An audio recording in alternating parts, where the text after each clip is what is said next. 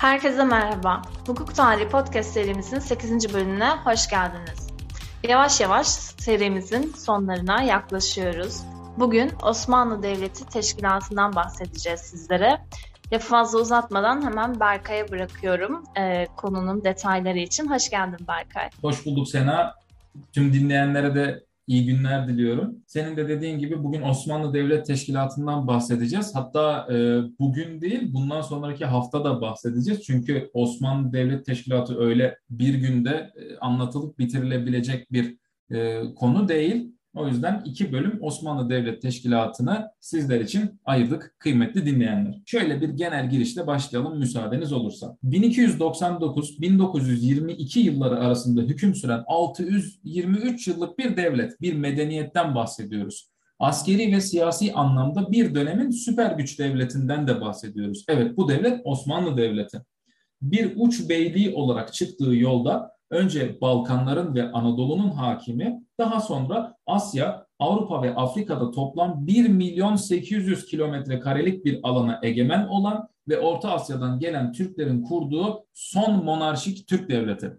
Askeri, siyasi, hukuki, ekonomik, sanatsal, gastronomik ve daha birçok alanda dünyaya çokça katkıda bulunmuş bir devletin teşkilatı. Bizim günlerimizi alacağı için az önce de dediğim gibi temel bilgileri vererek iki bölüme indirmeyi uygun buldum. Şöyle genel bilgilerle başlamakta fayda görüyorum. Osmanlı Devleti'nin temel yapısı teokratik nitelikte bir siyasal yapıdır. İslam hukukunu temel aldığı için önceki iki bölümde anlattıklarımız Osmanlı hukuku için temeldir. Ancak fetva mekanizması ile Osmanlı hukuku gelişim kaydetmiştir. Devletin tüm yönetimi merkezden sağlanırdı. Merkezde düzenlenip taşraya gönderilen evrak, merkeze gelen her evrak defterlere işlenirdi. Bu sebeple de Cumhurbaşkanlığı Devlet Arşivleri Başkanlığı uhdesinde şu an milyonlarca vesika bulunmaktadır. Bu vesikaların Osmanlı Devlet Teşkilatı'na ve Osmanlı hukuk tarihine olan katkısı gerçekten şüphesizdir. Bu Devlet Arşivleri Başkanlığı dışında Topkapı Sarayı Müzesi'nde, Tapu ve Kadastro Genel Müdürlüğü'nde, Vakıflar Genel Müdürlüğü'nde çok sayıda vesika bulunmaktadır. Bu vesikalar taşraya gönderilen evrakların toplandığı mühimme defterlerinde, kadıların tuttuğu şer'i mahkeme sicillerinde, arazi, iş, arazi işlerinin tutulduğu tahrir ve tımar defterlerinde tutula tutula günümüze ulaşmıştır.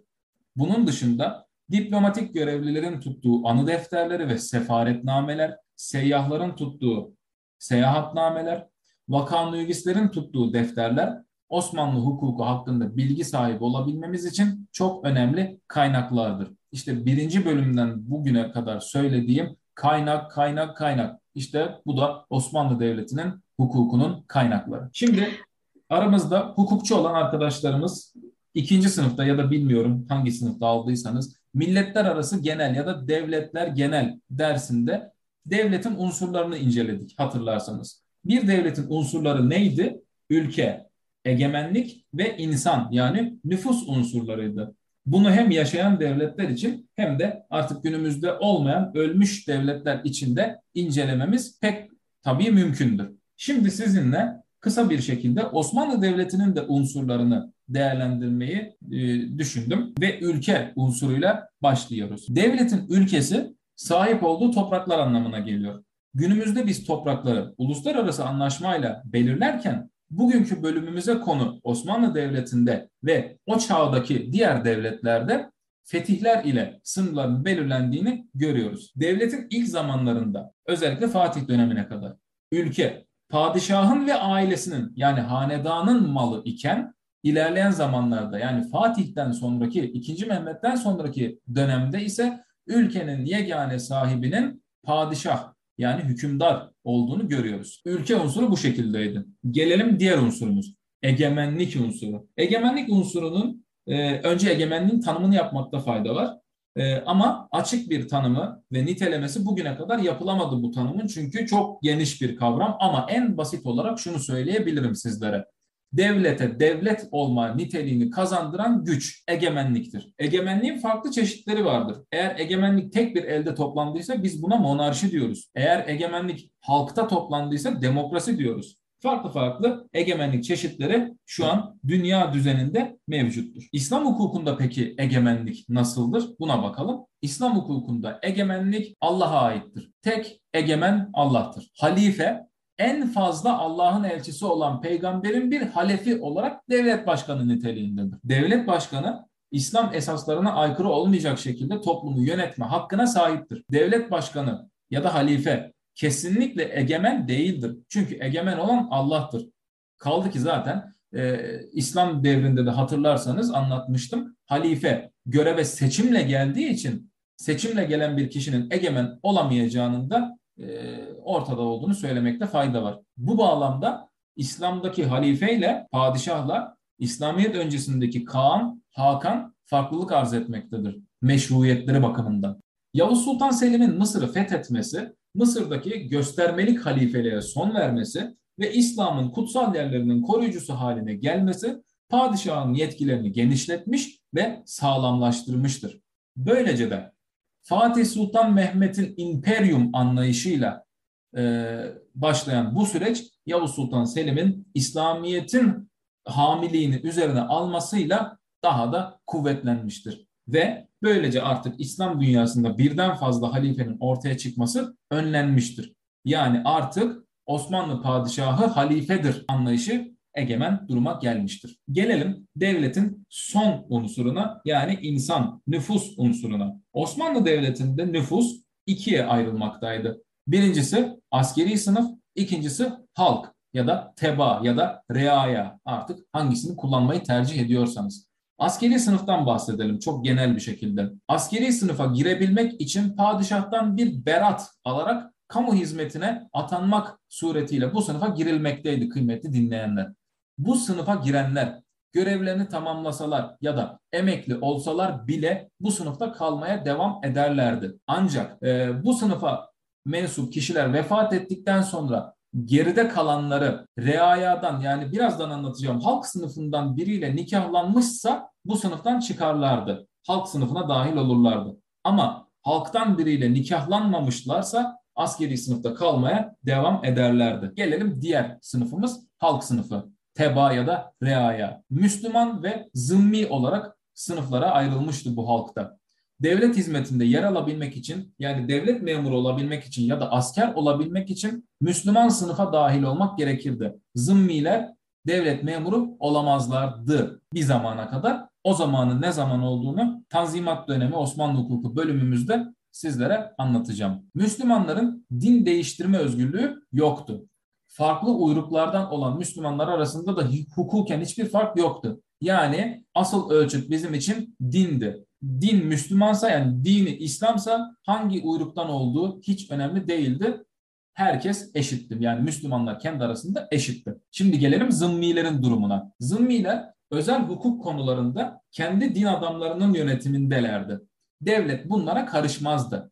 Ama şöyle bir husus vardı. Karışmıyor ama aslında her şeyin de içinde baktığımızda. Zımmilerin kendi özel hukuk konularında verdiği kararların e, icraları Osmanlı memurlarınca yani Müslümanlarca yerine getirilirdi. Zımmiler ile Müslümanlar arasında sözleşmeler hukukundan ya da ceza hukukundan kaynaklı bir sorun olduğunda bu sorunun çözüleceği yer kadıydı. Kadı Müslümandı. Ayrıca zımmilerin ibadethane, yapım, onarım, bakım işleri devletin yani Müslümanların iznine tabiydi. Ayrıca zımmiler askerlikten muaf tutulmuşlardı ama askere gitmemelerinin karşılığını cizye ya da kafa vergisi dediğimiz bir parasal karşılıkla ödüyorlardı. Kimi ödüyorlardı? Müslümanlara ödüyorlardı.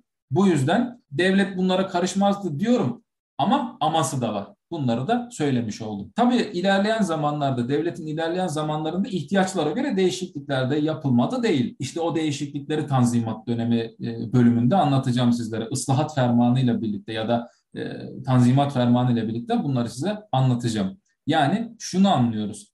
Devlet ilk kurulduğunda teokrasiyi koruyan saf bir İslam devletiydi. Ama ilerleyen zamanlarda ihtiyaçlara göre yapılan değişiklikler ile teokrasiyi koruyan ancak saf olmayan bir İslam devleti haline gelmiştir. Deyip bu genel girişin ardından Osmanlı'nın merkez teşkilatıyla konularımıza devam edebiliriz. Osmanlı Merkez Örgütü'nün başında temel olarak padişah yer almaktaydı. Hükümdar. Padişah egemenliğin toplandığı yegane kişidir. Devletin genel siyaseti ve devletin genel yönetimi hakkında yetkili olan tek kişidir. Peki kimler padişah olabilirdi? Bundan bahsetmekte fayda var. Osmanlı ailesinin erkek çocuğu olmak padişah olabilmenin öncelikli koşuludur kıymetli dinleyenler. Ancak hangi erkek çocuğun egemenliğe sahip olacağı konusunda Osmanlı Devleti'nin farklı dönemlerinde farklı yöntemler benimsenmiştir. İşte bu yöntemler dört tanedir. Birincisi hükümdarın en büyük oğlunun onun yerine geçmesi yani primogenitur yöntemi. İkincisi ailenin en yaşlı erkek üyesinin tahta çıkması yani senyorat yöntemi. Üçüncüsü hükümdarın kendi yerine geçecek olan aile üyesini daha önceden kendisinin saptaması ve son olarak devlet ileri gelenlerinin aile içinden birini devletin başına geçirmesidir. Toplam bu dört yöntem e, Osmanlı Devleti içerisinde 623 yılda farklı dönemlerde uygulana gelmiş ve devletin egemen kişisi yani padişah seçilmiştir. Peki bu padişahın, seçilen bu padişahın yetkileri nelerdir? Şimdi en başta söylediğimi tekrarlamakta fayda görüyorum. Osmanlı Devleti e, padişahta bütün yetkilerin toplandığı teokratik monarşik bir devlettir. Buradan da şu anlam çıkıyor.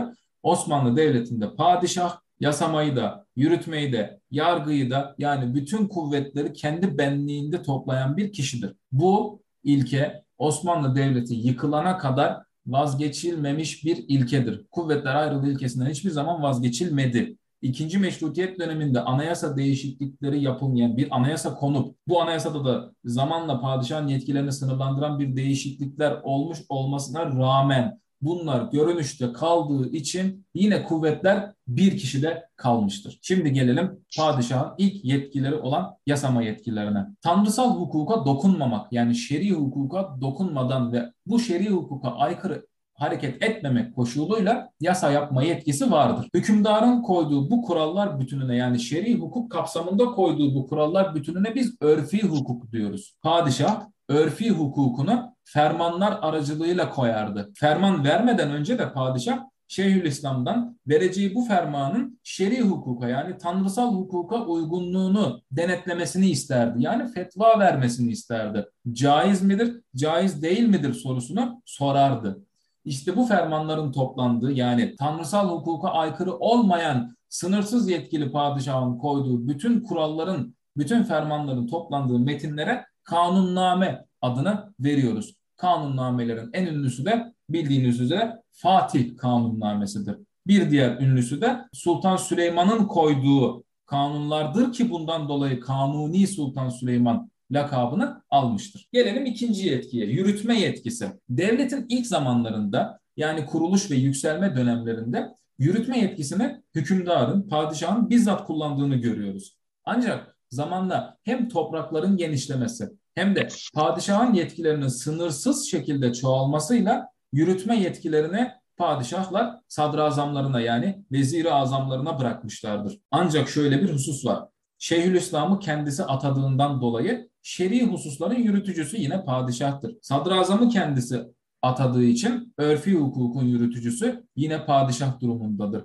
Yani burada hem tanrısal hukuku hem de kendi koyduğu kuralları yürütenleri yöneten bir padişah söz konusudur. Gelelim padişahımızın üçüncü yetkisi yargı yetkisi. Normal mahkemeler yani nizamiye mahkemeleri adını alacak daha sonradan Tanzimata kadar kadılarca yönetilmiştir. Kadılar şer'i hukuku uyguladıklarından ve şeriatın da temsilcisi sayıldıklarından dolayı hükümdarın doğrudan şer'i yargı yetkisi yoktur. Ancak kadının vermiş olduğu haksız hükümler Kaz asker tarafından denetlendiği için ve Kaz asker de hükümdar tarafından atandığı için hükümdarın şer'i yargı üzerinde dolaylı bir denetleme yetkisinin olduğunu görüyoruz. Örfi hukuka baktığımızda ise hükümdarın yetkisinin sınırsız olduğu ortadadır. Çünkü hükümdarın iradesi kanun hükmünde. Ağzından çıkan her söz kanun olabilir ve hükümdarın önüne gelen bir örfi uyuşmazlığı da hükümdar çözerken ağzından çıkanlar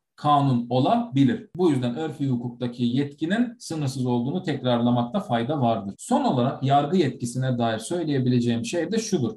hükümdarın af yetkisi. Örfi hukukta hükümdarın af yetkisi sınırsızdır. Şer'i hukuka baktığımızda ise e, yine aslında sınırsız bir af yetkisinin olduğunu görüyoruz ama tazir cezalarında hükümdarlar af yetkilerini kullanmışlarken had cezalarında af yetkilerini kullanmaktan kaçınmışlardır. Bir de padişaha dair son olarak şunu söyleyebilirim. Padişahın görevleri. Yine İslamiyet öncesinde de çok genel ifadeler kurmuştum. Ee, burada da aynı genel ifadeleri kurmaya devam edeceğim. Ee, hükümdarın, padişahın genel olarak görevleri Sünni İslam düzenini korumak, fetihlerle yani gaza yoluyla İslam'ı yaymak, İslam dünyasını savunmak ve halka adaletle davranmak şeklinde en temel, en genel görevlerini, en başlıca görevlerini sayabilirim. Ve Osmanlı Merkez Örgütü'nün diğer e, ikinci kilit rolü üstlenen sadrazama geçebilirim. Hepinizin de malum olduğu üzere kıymetli dinleyenler ilk vezir Orhan Bey zamanında atanmıştır ve Alaaddin Paşa'dır. Kuruluş ve yine yükselme dönemlerinde Osmanlı'da tek vezir olduğunu görüyoruz. Ancak zamanla yine devlet görevlerinin, devletin e, başındaki padişahın iş yükünün artmasıyla birlikte birden fazla vezir atandığını görüyoruz. Ve bu vezirlerin en kıdemlisine de veziri azam ya da sadrazam adı verilmiştir. Sadrazamın atanması fermanlı olur. Padişah fermanıyla olur.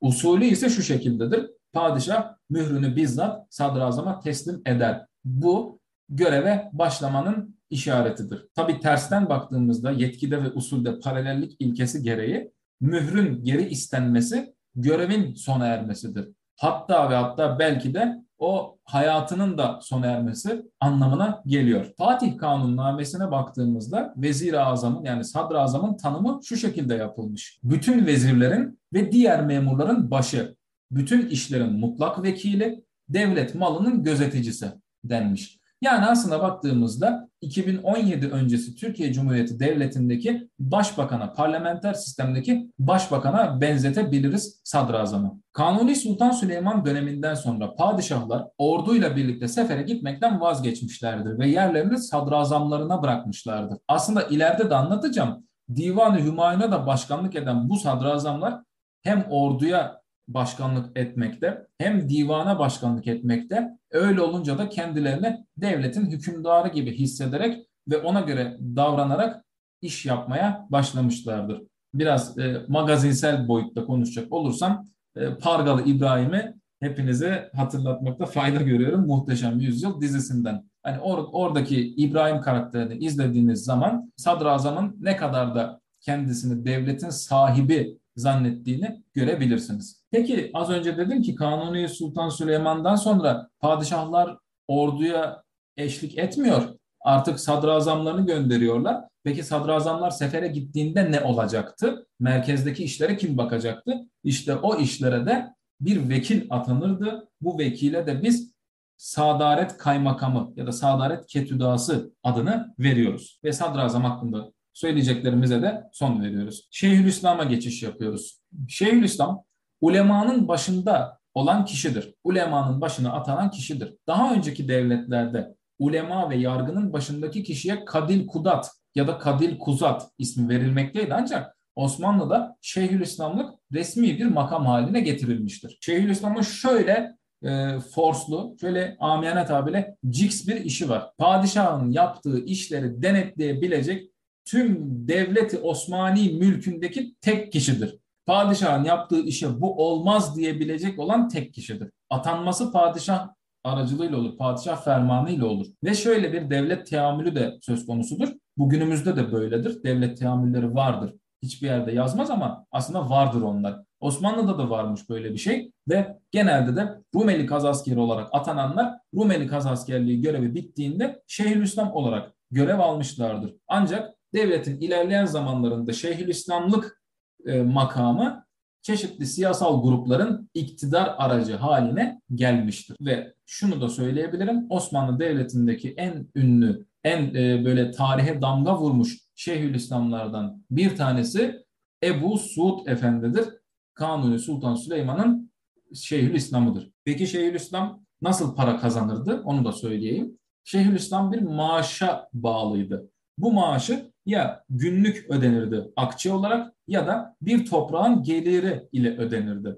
Emekli olduklarında ise arpalık adı verilen bir toprak çeşidimiz var. İşte bu topraktan gelen gelirle emekli maaşları ödenmekteydi Şeyhülislamların diyorum ve bugünün son konusu olan Kazasker ve yargı örgütüne geçiyorum sevgili dinleyenler. Çandarlı Kara Halil Hayrettin Paşa Bursa kadısı iken Kazasker olarak atanınca bu makam ihdas edilmiş oldu. Bu makamın kurulmasıyla birlikte az önce de söylediğim Anadolu Selçuklu'dan Osmanlı'ya geçen Kadil Kudatlık makamına artık gerek kalmadı. Kadıları denetleyen, atayan, divan toplantılarında yanlış ve eksik kadı kararlarını düzelten bir çeşit temyiz merci kişisi konumundadır kazasker. 1481 yılına gelindiğinde Anadolu kazaskerliği ve Rumeli kazaskerliği olarak ikiye ayrıldığını görüyoruz. Ancak Yavuz Sultan Selim dönemine baktığımızda bir de Acap, e, Arap ve Acem kazaskerliğinin kurulduğunu görüyoruz. Ancak bu çok da uzun ömürlü olmamış birkaç yıl sonra kapatılmış. Hiyerarşik olarak şöyle bir durum vardı. İstanbul kadısı olarak atanan kişi buradaki görevi sona erdiğinde Anadolu kazaskeri olarak atanmaktaydı. Oradaki görevi sona erdiğinde de Rumeli kazaskeri olarak atanırdı. Rumeli kazaskerliği ülkenin en önemli kadı, e, kadılığı olmaktaydı. Yani Rumeli kazaskerinin yargı örgütünde tepe noktası olduğunu gönül rahatlığıyla söyleyebilirim. Peki kazasker nasıl atanırdı? 17. yüzyıla geldiğimizde bu yüzyıla kadar kazaskeri sadrazamın atadığını, padişahın da bu atama kararını onayladığını görüyoruz. Ancak bu tarihten sonra Kaz askerleri Şeyhülislam'ın atadığını ve padişah onayına da sadrazam tarafından sunulduğunu görüyoruz. 16. yüzyıla kadar ise Kaz asker bütün yargıçları, müderrisleri yani medresede eğitim veren hocaları, günümüzdeki öğretim üyelerini ve din hizmetlilerini atayıp durumu sadrazama bildirmekle görevlendirilmiştir. Ancak 16. yüzyıldan sonra bu az önceki saydığım görevlilerin yani yargıçların, müderrislerin ve din hizmetlilerinin yüksek rütbeli olanlarının Şeyhülislam tarafından, düşük rütbeli olanlarının da Kaz asker tarafından atandığını tarihte görüyoruz. Peki Kaz askere dair son olarak şunu söyleyeyim. Nasıl para kazanırlardı? Maaşları günlük olarak da ödenebileceği gibi yine akçe şeklinde arpalık olarak da ödenirdi. Yani Şeyhülislam'la para kazanma e, konusunda aynılar. Kaz asker emekli olduğunda hem gündelik akçe alırdı hem de arpalık denen topraktan bir gelir alırdı. Ayrıca bazı kadıların pardon bazı emekli kaz askerlerin müderris yani üniversitede hukuk eğitimi, fıkıh eğitimi verdiğini de görebiliyoruz. Diyorum ve kaz asker hakkındaki sözlerime son veriyorum. Şimdi müsaadelerinizle yargı örgütüne geçiyorum. Osmanlı'da yargı devletin temel taşını oluşturmaktaydı. Ve bu temel taşı oluşturan yargı örgütünün çok sağlam, çok gelişmiş olması gerekmekteydi. Kaldı ki öyleydi ve ülkenin en küçük yerine kadar ulaşması gerekirdi ve yine de öyle yapılmıştır. Peki bu yargı sisteminin temel organı kimdir? Kadı. Osmanlı Devleti'nde atanan ilk kadı 1300 yılında Karacahisar'a atanmıştır. Hatta şöyle bir şey söyleyebilirim. Osmanlı'da bir toprak fethedildiğinde yapılan ilk iş oraya bir kadı atamaktır. Çünkü bunun sebebini birazdan anlayacaksınız kadının görevlerini söylediğimde. 1326 yılında da şöyle bir kural getirilmiştir. Kadının işlerine müdahale edilemez. Yani o bölgedeki, o kazadaki tek yetkili kişi kadıdır demek istiyor bu kuralla. Az önce kaza dedim. Peki kazanın ne olduğunu söyleyeyim hemen sizlere. Yargı örgütünün en küçük birimidir kaza. Kadının görev yaptığı bölgeye kaza adı verilir. Kazayı günümüzde şöyle anlayabiliriz kıymetli dinleyenler. Yargı çevresi. Nasıl ki Ankara'da mesela Ankara Merkez Yargı Çevresi ve Batı Yargı Çevresi var. İstanbul'da daha farklı, Muğla'da daha farklı. O şekilde yargı çevrelerine biz kaza adını veriyoruz. Peki yargı teşkilatında en altta kim bulunurdu? En altta naip denilen kimseler bulunurdu. Bunlar kadı vekili olarak atanırlardı. İsmen şöyle karşılaştırabiliriz. Eğitim olarak kesinlikle değil de e, kıdem olarak şöyleydi. Günümüzdeki hakim savcı adayı eskiden de hakim savcı yardımcısı şeklinde kafamıza işaretleyebiliriz. Ama eğitim olarak kesinlikle böyle değil. Çünkü kadıdan eğitim olarak ileri gidemeyen kimseler naip olmaktaydı. Eğitimlerini ilerlettikçe yükselmektelerdi. Yükseldiğinde kim vardı orada? Kadı. Rumeli, Anadolu ve Mısır olarak Osmanlı Devleti üçe gruplanmıştı ve bir gruptaki kadı başka bir grupta e, yerde görev alamazdı. Yani bir bakıyorsunuz Ankara kadısı sonra atanmış Halep kadısı ya da e, Mekke kadısı öyle bir durum söz konusu değildi. Her grup içerisinde coğrafi olarak hakimler, kadılar yer değiştirmekteydi. Peki kadıların üstünde kim vardı? Müfettişler vardı. Müfettişler belli bir yerde görev yapmazlardı ve kadıları denetlerlerdi. Müfettişlerin üstünde menasi bir devriye kadıları bulunmaktaydı. Bunlar ülkenin önemli kentlerinde yargıçlık yaparlardı. Yine aklınıza kolay kodlansın diye şöyle söyleyebilirim. Günümüzdeki bölge adli ya da bölge idare mahkemesi hakimi gibi yani istinaf hakimleri gibi hakimlik yaparlardı diyebilirim. En üst kademede ise mollalar bulunmaktaydı. Mollaların en üstünü, en kıdemlisi Rumeli kazaskeridir. Sonra Anadolu kazaskeri gelmektedir. Sonra da İstanbul kadısı gelmektedir. Aslında hiyerarşik olarak Molla'yı da şöyle kodlayabilirsiniz. Yüksek Yargı Hakimi, Danıştay, Yargıtay, Sayıştay, Anayasa Mahkemesi gibi gibi. Peki kadılar ne yapardı? Görevleri neydi? Şimdi bundan bahsedelim. Kadılar her türlü şer'i özel hukuk uyuşmazlığını ve şer'i ceza uyuşmazlıklarını çözmekle tek yetkili organdır. Bakınız hakimlik görevi var. Attım kenara. Bunun dışında vasiyetname onaylama gibi noterlik görevleri de var. Attım kenara. Örfi hukukla ilgili uyuşmazlıklarda kendilerine verilen yönergeler ışığında hüküm verirler. Tamam bu da hakimliğe gidiyor. Bunu da attım kenara. İşte bu noterlik e, ve birazdan söyleyeceklerim kadının, Osmanlı kadısının günümüz hakiminden farkını ortaya koymaktadır. Ulemadan olduğu için kadı merkezden gelen buyrukları yerine getirir. Bakınız bir vali ya da kaymakamlık görevi de var. Denetimde bulunuyor. Yine aynı şekilde vali kaymakam görevi. Orduya gereksinim sağlıyor. Bakınız sanki bir garnizon komutanı gibi davranıyor. Ve en çarpıcısı belediye işlerini yürütüyor. Bakınız bir belediye başkanı işi de var. O vasfı da var. Sadece ya, e, sadece yargıyla sınırlı değil, yürütmeyle alakalı işleri de üzerinde toplamış bir kişi kadı. Bu yüzden kadı çok önemli. Bu yüzden kadının işlerine müdahale edilemeyeceği kuralının da büyük önem arz ettiğini görüyoruz. Peki kadıların verdiği hükümler nasıl icra edilecek? Bundan da bahsetmekte fayda var. Kadıların verdiği hükümler bağlı bulundukları kazaların yöneticileri tarafından icra edilirdi.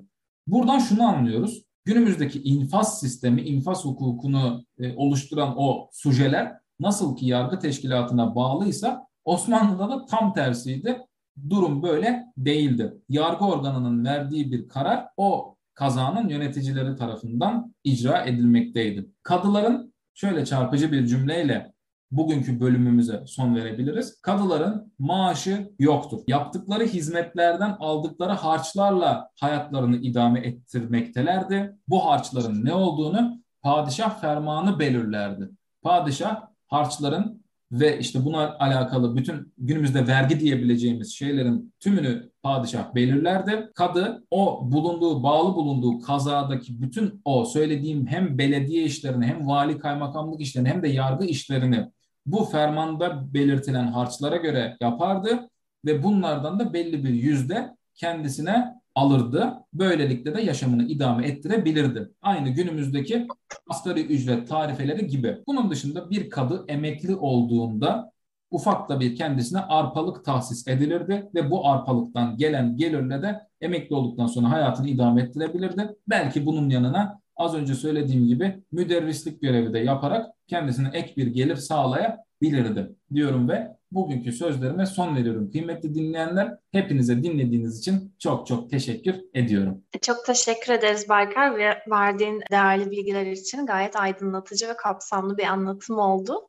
Gördüğümüz kadarıyla Osmanlı Devleti'nin hukuk sistemiyle e, günümüzdeki Türk hukuk sistemi bayağı bir farklılık gösteriyor. Tabii Osmanlı Devlet Teşkilatı bu anlattığımız bu ilk kısmıydı.